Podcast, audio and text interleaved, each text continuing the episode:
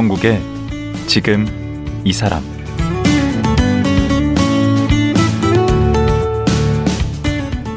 안녕하세요. 강원국입니다. 어제에 이어 강환국 작가와 말씀 이어가겠습니다. 어제는 직장 생활을 하던 강 작가가 어떻게 파이어족이 됐는지, 그리고 왜 우리는 투자에 실패할 수밖에 없는지 그런 얘기들 나눠봤고요. 오늘은 투자에 성공하는 전략을 배워보도록 하겠습니다. 오늘 얘기 잘 들으시면 더 이상 실패는 없을 것 같기도 한데요. 강환국 작가 만나보죠.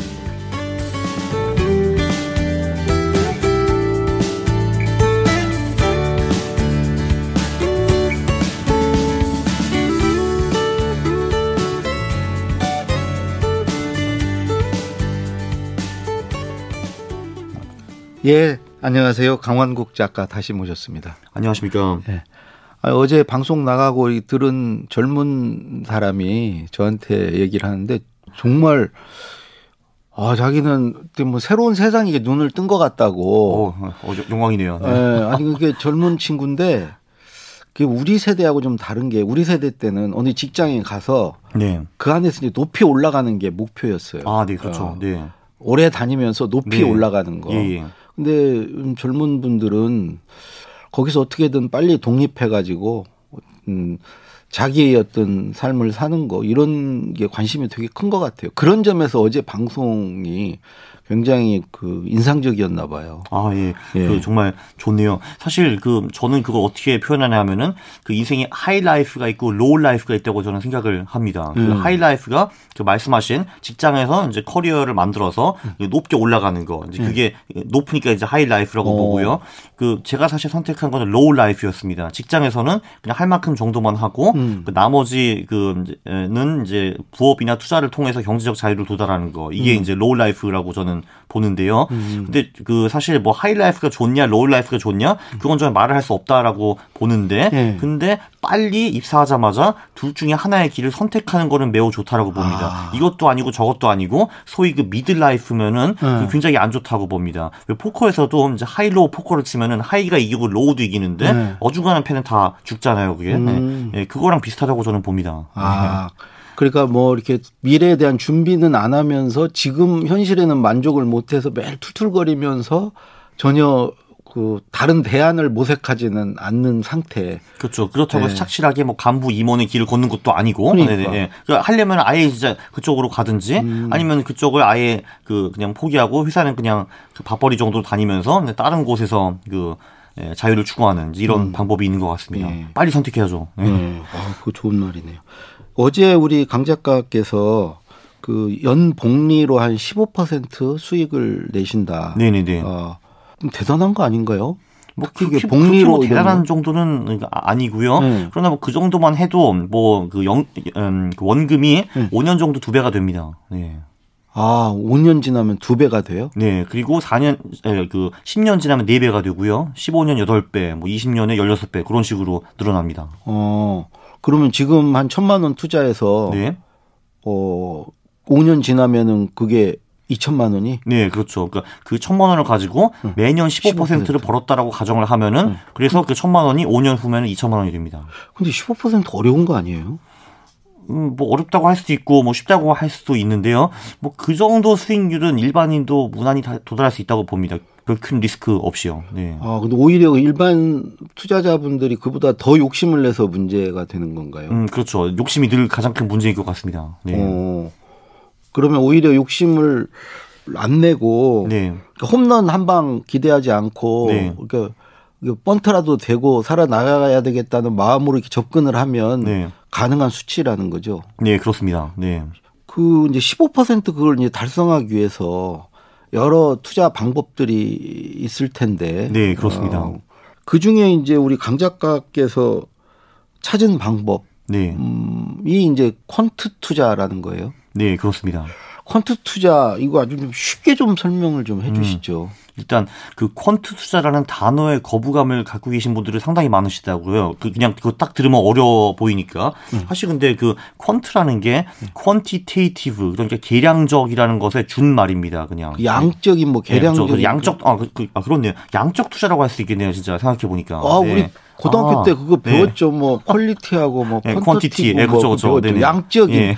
아 그게 계량적인 그런 의미네요. 네, 그런 뜻입니다. 아, 그러면 계량적인 양적 투자라도 되겠구나. 네네. 어, quant 투자 그러면 계량적인 투자라는 거예요? 네, 그게 뭐 한마디로 규칙 기반 투자인데 네. 그 규칙이 계량화가 가능해야 되는 겁니다. 그러니까 예를 수치로 네, 수치로만 하는 거고요. 수 있어야 된다. 네, 그러니까 예를 들면은 네. 싸- 싼 주식을 사서 비싼 주식을 팔아라. 이런 거는 거기 숫자가 아무것도 안 없기. 때문에 애매모호합니다. 그렇죠. 뭐가 싸고 뭐가 비싼 거지 나오지 않으니까요. 그렇죠. 그러나 뭐 PER가 뭐 음, 가장 낮은 주식 20개를 사서 6개월 동안 보유하고 있다가 음. 그럼 그 애들을 다시 다 팔고 그 시기에 다시 PER가 가장 낮, 낮은 20개의 종목으로 교체하라. 뭐 이런 거는 quant 투자가 될 수가 그 있습니다. PER가 이제 주가 뭐죠? 그거는 시가총액을 그 작년 순이익으로 나누면 되는 거거든요. 그래서 음. 그거는 정확하게 수치가 나옵니다.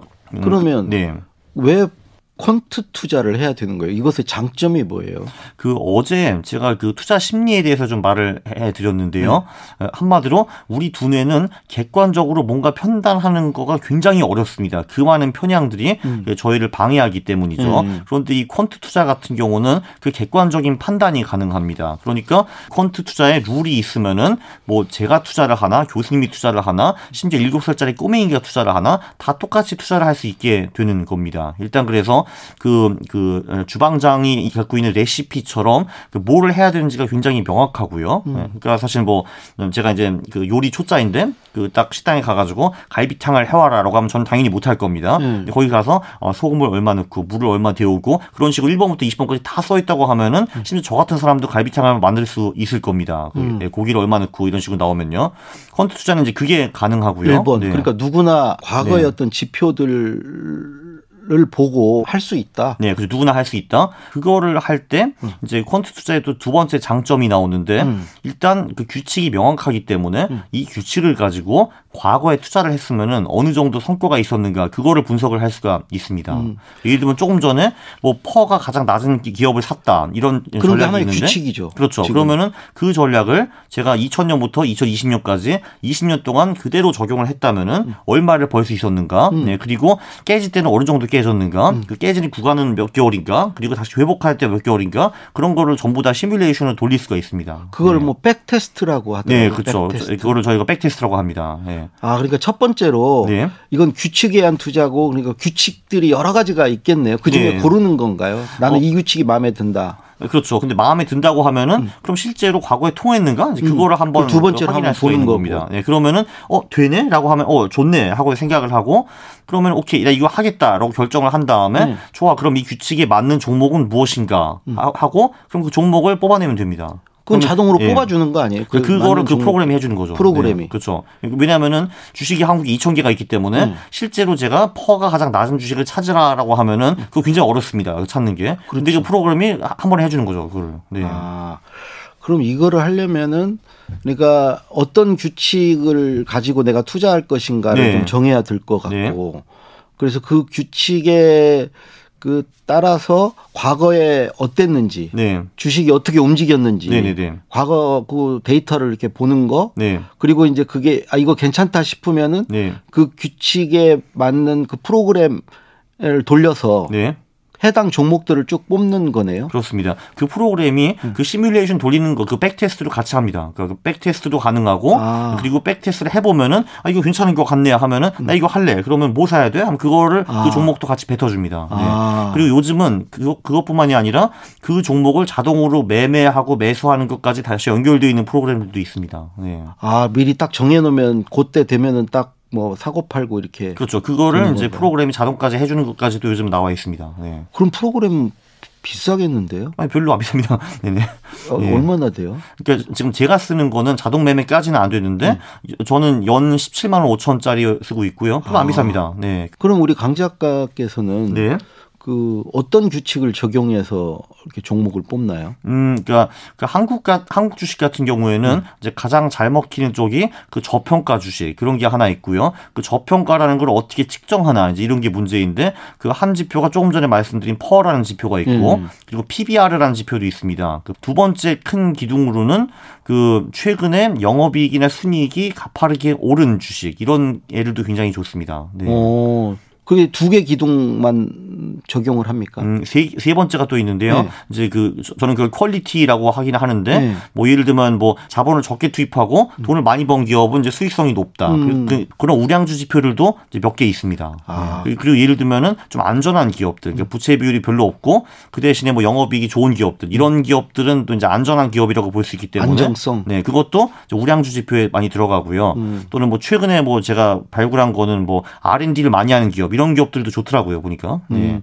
그러니까 연구개발 투자를 많이 그렇죠. 하는 네. 기업. 그런 그런 것도 하나의 팩터가 될 수 있습니다. 네. 음, 그런 그 팩터라는 게 그런 지표. 네, 그렇죠. 지표들입니다. 지표를 넣어가지고 네. 이제 종목을 뽑는 건 네. 그래서 그런 지표들 여러 개 찾아내가지고 음. 그러면 이제 이 지표들이 전반적으로 다 우수한 기업들은 뭔가 그럼 그 기업들을 사는 게 이제 퀀트 투자라고 볼 수가 있고요. 그러니까 뭐 이런 거죠. 사실 뭐 그 이제 애들 평가를 할 때도 애들이 만 명이 있고 음. 그 중에서 100명을 선택해야 된다라고 하면은 제가 그 만 명을 다 일일이 들여다볼 수는 없거든요. 그 경우에 100명에 그 투자를 해야 된다 하면은 음. 저는 그 성적을 보고 평균 높은 애들한테 투자하는 게 가장 합리적인 방법이라고 음. 생각을 합니다. 네. 음. 물론 그 애들이 10명밖에 없다. 그러면 음. 10명을 일일이 보면서 음. 그 이제 아 너는 이 사회 과학은 좀 못하지만 그렇죠. 수학은 축출할 것 같네. 음. 그래 난 너한테 투자하겠어 할 수가 있는데 음. 그런 걸 같이 투자라고 합니다. 네. 네. 그럼 뭐 그 워렌 버핏이요? 네. 그분은 같이 투자한다고 그랬잖아요. 그렇죠. 그분은 그분하고는 그, 다른 거예요, 가는 길이? 네, 그렇죠. 왜냐면 그, 그분은 소위 그 아이들을 전부 다 주도 면밀하게 분석을 합니다. 음, 음. 얘가 체육도 잘하는지 혹시 뭐그 장의력이 높은지 이런 것들이 다 보는 거고요. 음. 예, 저는 그 각각 그 기업에는 신경을 별로 안 쓰고요. 전 그래서 지금 무슨 기업을 사는지 기억도 안 납니다. 예.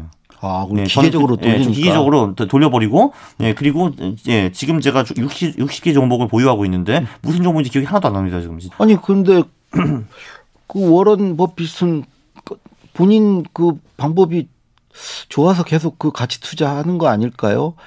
음, 그, 네, 그 그래서 투자에 성공할 수 있는 방법은 네. 굉장히 많습니다. 뭐 사실 좀그 어, 어떤 분들은 내 방법은 옳고 저 방법은 틀렸다고 하는데, 음. 네, 그건 아닙니다. 네. 오. 제가 투자하는 방법도 하나에 맞는 방법이라고 저는 생각을 하고요. 음. 또세 번째 장점이 있는데 네. 저 같은 경우는 이제 그 종목 뽑고 투자하는데 시간이 정말 오래 안 걸립니다. 이제 저, 저 같은 경우도 보통 1년에 그, 그 직접 종목을 골라 가지고 사고 파는 기간이 네. 1년에 합쳐서 2시간, 3시간밖에 안 될 거거든요, 이게. 1년 네. 통틀어서 두세 네. 시간 투자하는 거예요, 시간을? 네. 그럼 저 364일 동안 딴 거 할 수 있습니다. 그래서 이게 사실 제가 직장이기도 해서 이 투자 방법을 고른 것도 있는데 음. 직장인한테 가장 적합한 방법입니다. 제가 보기에는. 아. 그 동안 그 딴 시간 또 딴 거 할 수 있거든요. 근데 수익률이 그렇다고 나쁘냐? 그건 아니거든요. 주가 지수보다 높기 때문에 가성비가 매우 높다고 생각합니다. 수익도 높고 제 시간은 별로 안 들이고. 네. 오, 중, 저 증권사 다닐 때 막 기업 탐방하고 네네네. 그 CEO 리스크 같은 거 있잖아요. 그 네, 그쵸, 그쵸. 경영자도 네네. 막 파악해야 예, 예. 되고 뭐 여러 가지 네. 그런 게 다 필요 없는 거네 이거는. 그러니까 그게 하면은 좋습니다. 하면 음. 좋다는 거죠 알고 있기는 하는데 음.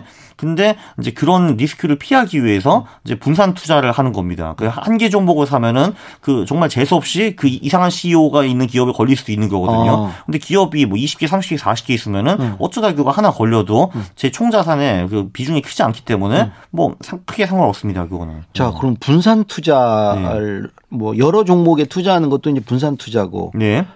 여러 자산에 투자하는 어, 네. 그것도 분산 투자입니다. 그 네. 분산 투자잖아요. 네. 분산 투자를 해야 되지 않나요? 해야 됩니다. 무조건 네. 해야 된다고 봅니다. 네. 저는. 예. 네.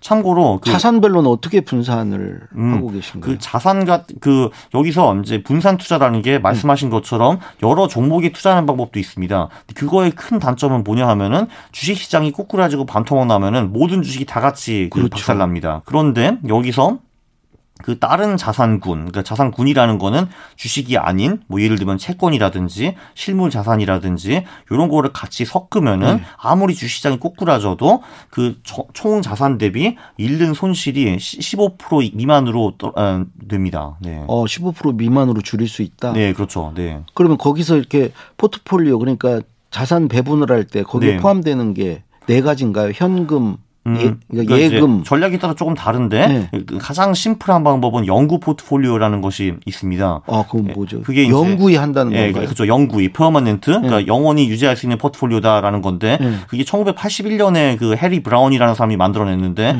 그게 40년 지난 지금도 매우 잘 통하고 있습니다. 어, 그게 뭐죠? 그 내용이 이제 자산을 4등분해서 네. 그 4분지 1은 주식, 4분지 1은 채권, 4분지 1은 금, 그리고 4분지 1은 현금에 투자하는 전략인데요. 어. 네, 그렇게 하면은 이게 주식 시장이 꾸꾸라질 때가 분명히 있는데 그때 보통 채권이랑 금이 그거를 받쳐주기 때문에 음. 네, 저- 전체 포트폴리오 데미지는 적다. 그래서 50년 동안 그렇게 투자하니까 최대 손실이 12.7%였습니다. 아. 그러니까 가장 최악의 순간에 그게 2008년이었는데 그때 주식 시장이 박살났는데도 이제 불구하고 네, 전체 포트폴리오는 12.7%밖에 손실이 안 났습니다.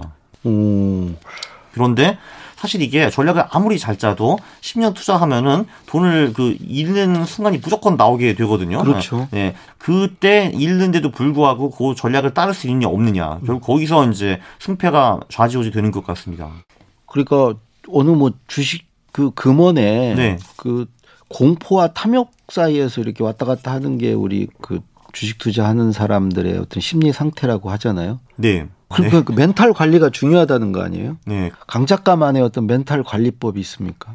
뭐 딱히 별로 없는데요. 음. 예, 뭐 저는 농담으로 그 백테스트를 만 번 하지 않은 사람과는 겸상하지 말아라라는 말을 하고 다니는데 백 테스트. 네, 그 그거를 이제 많이 하게 되면은 확실히 좀 보이는 게 있습니다. 뭐그 중에서 이제 가장 중요한 거는 음. 그 절대로 열 번 투자해서 열번벌수 없다라는 것이 이제 중요한 것 같고요. 아 옛날에 그 이, 이- 이력들을 보면 네, 과거에 이랬구나. 네, 그렇죠, 네, 아, 그 멘탈 관리 되겠다. 왜냐면 과거에 네. 이렇게 떨어졌다가 다시 올라갔구나. 나도 참아보자. 뭐 이렇게 되네. 아, 네, 그렇죠. 이제 그게 가장 센 것 같습니다. 왜냐하면은 뭐 그죠, 올해는 일단 당장 잃고 있는데, 네. 또 어차피 뭐 제가 30년 투자하면은 뭐 잃는 구간은 뭐 다섯 번 여섯 번은 나올 텐데, 뭐 so what 하는 과거 거죠. 보니까. 네, 그렇죠. 네. 그리고 뭐뭐 지금도 그 중에 한 번일 뿐이다 이렇게 음. 생각하면은 그 굳이 그 전략을 필요할 느낌을 예, 받지 않죠. 네. 그 역사에서 배우는 거네. 아, 그렇죠. 네, 저는 역사에서 배우는 게 매우 중요하다고 생각합니다. 네, 어, 그렇죠. 거기서 위안도 얻고 네, 그렇죠. 위안도 얻고 그렇죠. 자신감도 얻고. 그렇습니다. 네. 어, 그래서 그 backtest 네. 과거 수, 그 걸어온 길을 보는 거. 네, 그렇죠. 그걸 보는 게 의미가 있겠네요. 그 멘탈 관리를 하는데. 네. 음. 그 왜냐하면 그거를 이제 안 하면은 음. 지금 당장 이 순간이 가장 고통스럽게 여겨지기 때문에 뭔가 이상한 짓을 하게 됩니다 사람이. 네. 음. 그러니까 이게 가장 최악의 이상한 짓은 투자를 아예 접는 거. 그러니까 아, 난 투자에 소질이 없는가 봐 하고 접는 게 음. 가장 이제 위험한 거고요. 왜냐면은 일단 우리는 100세까지 살아야 되는데 음. 전업 투자자가 다 될 운명입니다, 저희는. 네. 그런데 투자를 아예 그만두고 안 한다. 이제 이게 가장 위험한 거고요. 음. 또두 번째는 이제 오기가 생깁니다. 그래서 손실이 생겼으니까 그거를 만회해야 돼 라고 하면서 음. 그 만회하기 위해서 뭐 무리한 짓을 합니다. 이제 무리한 짓은 우량주가 아닌 조- 조금 이상한 주식을 산다든지 네. 상장 폐지 위기가 있거나 그 리스크가 높은 주식을 산다든지 음. 또는 그 아무 전략이 없이 코인 투자를 한다든지 또는 해외 선물 옵션을 하- 해가지고 예, 시차 때문에 건강도 망치고 네, 돈도 이제 다 날리고 이런 경우가 있습니다. 그래서 강 작가 네. 입장에서 볼 때 피해야 될 것들이네. 예, 그렇죠. 그런 거를 피해야 되는데, 음. 뭐 지금 내가 돈을 잃었어. 빨리 만회해야 돼. 그 조급함 때문에 이제 그런 비극이 발생하는 거죠. 네. 어, 나도 이렇게 제가 초조해지고 막 불안해질 때 어떤 생각이 드냐면 네. 부분이 전체 같고 지금이 영원할 거. 아, 그렇죠. 그렇죠. 네, 그렇습니다. 그, 거기에 네. 빠지면 이거 완전히 혼돈 상태가 네. 되는 것 같아요. 그렇죠. 근데 주식의 역사를 보면은 절대 그렇지 않다라는 걸 볼 수 있습니다. 음, 음. 오. 네. 근데 이런 거 퀀트 투자하라고 막 하, 얘기 강의도 하시고 네. 방송도 하시는데 본인이 깨지고 그러면 안 되겠다. 아니요, 그런 저- 얘기 못 하겠다 아니, 어디 아니. 저 본인, 어, 저 자주 깨집니다, 당연히. 네. 어 그래요? 네. 음. 그리고 저는 그, 그 투자를 들어갈 때 이번에도 당연히 깨질 거라라고 생각하고 늘 들어갑니다. 네. 음. 그래서 이제 그, 그, 그냥 실제로 깨지면은, 아, 그래, 뭐 당연히 깨진 거지라고 생각을 하고, 벌면 아이고, 내가 운이 좋았네요. 어, 어, 어, 이번도 괜찮은데? 이런 식으로 생각을 하, 는데요 그렇게 멘탈을 관리하는 게 저는 좋다고 봅니다. 보통 사람들 반대로 하거든요. 그 자기가 벌면은, 아, 내가 참 잘했네 생각하고, 깨지면은 남 탓을 하게 되죠. 네. 음. 그러니까 뭐, 사실 주식시장에서 남 탓을 하기가 쉽습니다. 뭐, 정부 탓할 수도 있고, 뭐 연준 탓할 수도 있고, 한국은행 탓할 수도 있고, 음. 세력 탓할 수도 있고, 그들의 탓을 할 수도 있습니다. 그들이 누군지 모르지만요. 네. 음. 근데 오히려 반대로 하는 게 좋습니다. 네. 어. 깨지는 건 당연한 거고 예, 딸 때는 운이 좋았다. 예. 음. 올해 증시는 어떻게 보세요? 올해 증시요. 음. 올해 증시는 저는 저- 전혀 모르겠습니다. 네. 아. 네. 증시 예측은 뭐, 뭐 저도 사실 하긴 했는데 음. 뭐 의미는 사실 별로 없다고 봅니다. 네. 음. 그 보통 이게 재밌는 게 그 증권사에서 예측이 보통 연초에 나오는데요. 음. 연말에 가보면은 맞는 적이 없습니다. 네. 음. 네. 그래도 올해 그 본인의 그 예상 수익률 같은 건 뭐 정해놓은 건 없으세요? 없습니다. 네. 그것도 없어요. 저는 목표 그- 같은 거 없어요. 저는 수익률은 정해놓지 않고요. 손실 목표만 정해놓습니다. 네. 아. 전반적으로 저는 최악의 순간에 그 11월부터 4월까지 음. 7에서 8% 정도 잃을 것으로 예상하고 있습니다. 네. 자 그렇게 한번 해본 적이 있습니다. 2020년에. 네. 2020년에 코로나 왔을 때요. 네. 얼마 전이네. 네, 그렇죠. 그래서 그런 식으로 네 제가 손절을 실제로 할 수 있나 했는데 할 수 있다라는 게 증명이 되었고 네 올해도 좀 위태위태 해가지고 다시 손절할 가능성이 있습니다. 저도 이번에 네. 아. 그러니까 제가 실제로 그걸 아무리 최대한 싶다- 잃어도 네, 7, 그렇죠. 8%다. 네, 제가 그거를 잃고 싶다는 건 아니고 음. 잃기 싫기는 한데, 예, 근데 이제 그 이- 제 모든 투자가 이제 잘못돼가지고 별 볼 일 없다 하면은 이제 그 정도 잃을 겁니다, 제가. 네. 음, 음. 아 오히려 상한을 이렇게 목표를 두는 게 아니고 네, 하한 목표만 둡니다. 하한 네. 목표만 두는구나. 그렇죠. 근데 이게 놀라운 게 뭐냐면은 이렇게 하한 목표를 두면은 음. 예, 그 음, 실, 실제로 그 하한 목표에 도달하는 경우도 별로 없고 어, 그 예, 오히려 이제 돈을 많이 버는 경우도 꽤 있습니다. 네, 음. 그건데 그거는 시장에 가져다 주는 거고요. 저는 그 하한 목표만 관리를 합니다. 예, 저 전략들을 통해 가지고. 네. 아 네. 그렇 다. 내 의지로 할 수 있는 거는 네. 내가 뭐 30% 목표를 뒀다고 그래서 아, 그거 절대로 이루어지지 뭐 않습니다. 그거는 네. 뭐그 되고 안 되고는 내가 어떻게 할 수 없는 건데 시장이 해줘야 됩니다. 어. 하한 그렇죠. 목표를 두고 실행하는 것은 내 의지로 가능하네. 네, 그 하한 목표가 있으면은 아 그러면 이 정도 손절이 어, 이 정도 떨어졌으면은 음. 손절을 해야 된다. 그래야지 내 하한 목표를 지킬 수 있다. 이런 식으로 금방 답이 나오거든요. 그 목표. 가능하네. 네. 네. 그러니까 그렇죠. 하한 목표는 제가 달성 가능합니다. 제 힘으로. 네. 음, 네. 그것도 이제 멘탈이 좀 세야 하기도 한데 아. 저, 저는 계속 이게 하한에 도달하면 계속 미룰 것 같은데 아. 내일은 예, 대부분 그렇게 좋아지겠지. 많이 합니다. 뭐. 네. 그게 바로 그 손실 회피 편향 때문에 그 지- 지난 시간에 말한 손실 회피 편향 때문에 그 일이 발생하는 겁니다. 지금까지 총 몇 년 투자를 하신 거죠? 그 콘트 투자는 15년 정도 했죠. 2006년부터. 15년. 네. 그러면 15년 동안 네.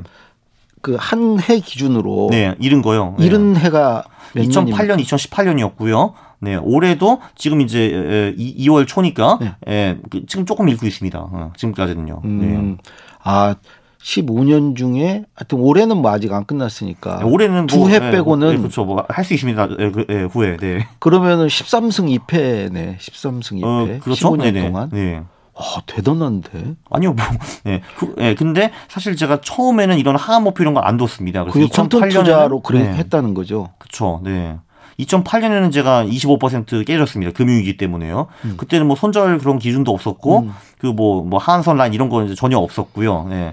이런 게 다 이제 완전히 다 도입된 건 한 5년 전 정도라고 볼 수 있을 것 같습니다. 네. 어 근데 그 코로나 때는 그러면은 코로나 하한 때는 기준이 있었어요. 음. 네, 코로나 때는 10% 하한 기준이 있어가지고 그때는 제가 100% 개별 국내 개별 주 전략으로 하고 있었는데 그때 9%에서 잘랐습니다 그때. 네. 음. 아, 다 팔고 나왔어요. 근데 그게 그 말씀하신 것처럼 그게 쉽지는 않았습니다. 심리적으로 그때도 굉장히 어려웠는데요. 음. 뭐 그래도 하긴 했습니다. 네. 근데 짜증났습니다. 그러고 나. 다시 오른 거 아니에요? 그때 많이 벌었습니다. 그래서 그래서 2020년은 플러스로 마감을 했고요. 네, 끝에는 네. 음, 그 2020.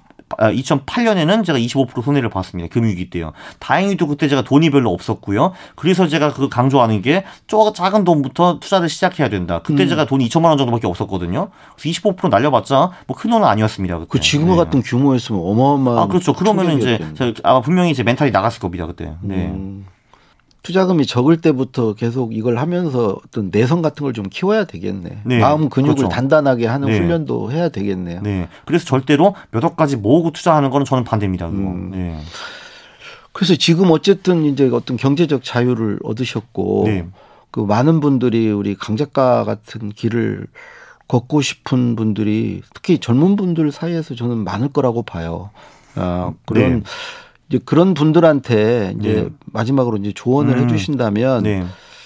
또이 돈을 많이 버는 것 자체가 그 목적은 아니잖아요. 돈을 벌어서 그 다음에 뭘할 어. 거냐도 네. 중요한 거잖아요. 네네네. 음, 그래서 우리가 보통 이제 나는 뭐가 되고 싶어 할 때그 네. 돼서 네가 뭐 할 건데 이게 중요하지. 네네. 그렇죠. 예. 어, 되는 것에서 끝나면 안 되잖아요.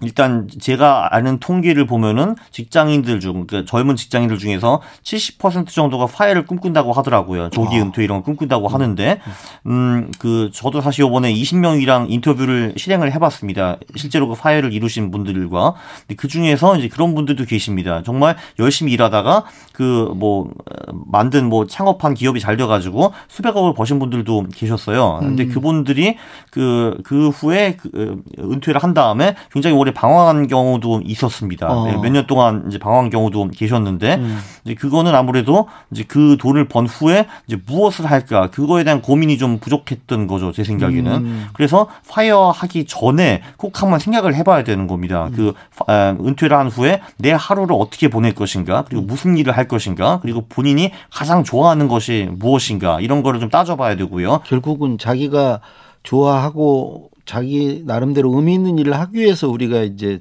그 FIRE를 네. 하는 거니까요. 네. 근데 그게 무엇인지 정확히 알아야 된다라고 저는 생각을 하고 음. 특히 이제 한국에서는 그거를 모르시는 분들이 굉장히 많은 것 같습니다. 그게 뭐 획일화된 교육 때문에 그런 건지 예, 그냥 그 남의 기대에 맞춰서 살아서 그런 건지 그러니까 본인이 정작 가장 좋아하고 에, 에, 가장 필요로 하는 게 무엇인지 모르는 경우가 좀 많은 것 같더라고요. 네. 맞죠. 네. 어, 내가 정말 뭘 좋아하는지. 네, 그렇죠. 네. 뭐가 잘하는지 그런 것도 중요하고요. 음, 네. 결국 이 경제적 독립이 그 자체가 목적이 아니고 독립을 해서 무엇을 할 것인가. 네. 아. 그 그거를 할 수 있는 수단을 가져다 주는 겁니다. 경제적 수단에 자유가. 불과한 거지. 그게 네. 목적은 아니다. 음, 예. 그 책도 여러 권 쓰셨는데 거인의 포트폴리오란 책도 쓰셨어요. 네, 여기서 그렇습니다. 거인은 본인입니까? 나를 본받아라? 나를 따르라? 아, 제 몸이 좀 거대하기는 하는데요. 네. 그런 말은 아니고 이제 투자의 거인들을 말한 겁니다. 음. 사실 뭐 제가 저 책에 나온 그 전략들을 만든 거는 사실 별로 없고요. 음. 예, 그 다른 위대한 분들이 만들어 주셨는데 그분들이 투자의 거인들입니다. 아, 네. 예. 알겠습니다. 예, 어제 오늘 정말 좋은 말씀 고맙습니다. 아, 감사합니다. 예. 경제적 자유를 만드는 23가지 전략을 담은 거인의 포트폴리오를 쓴 강환국 작가와 말씀 나눴습니다.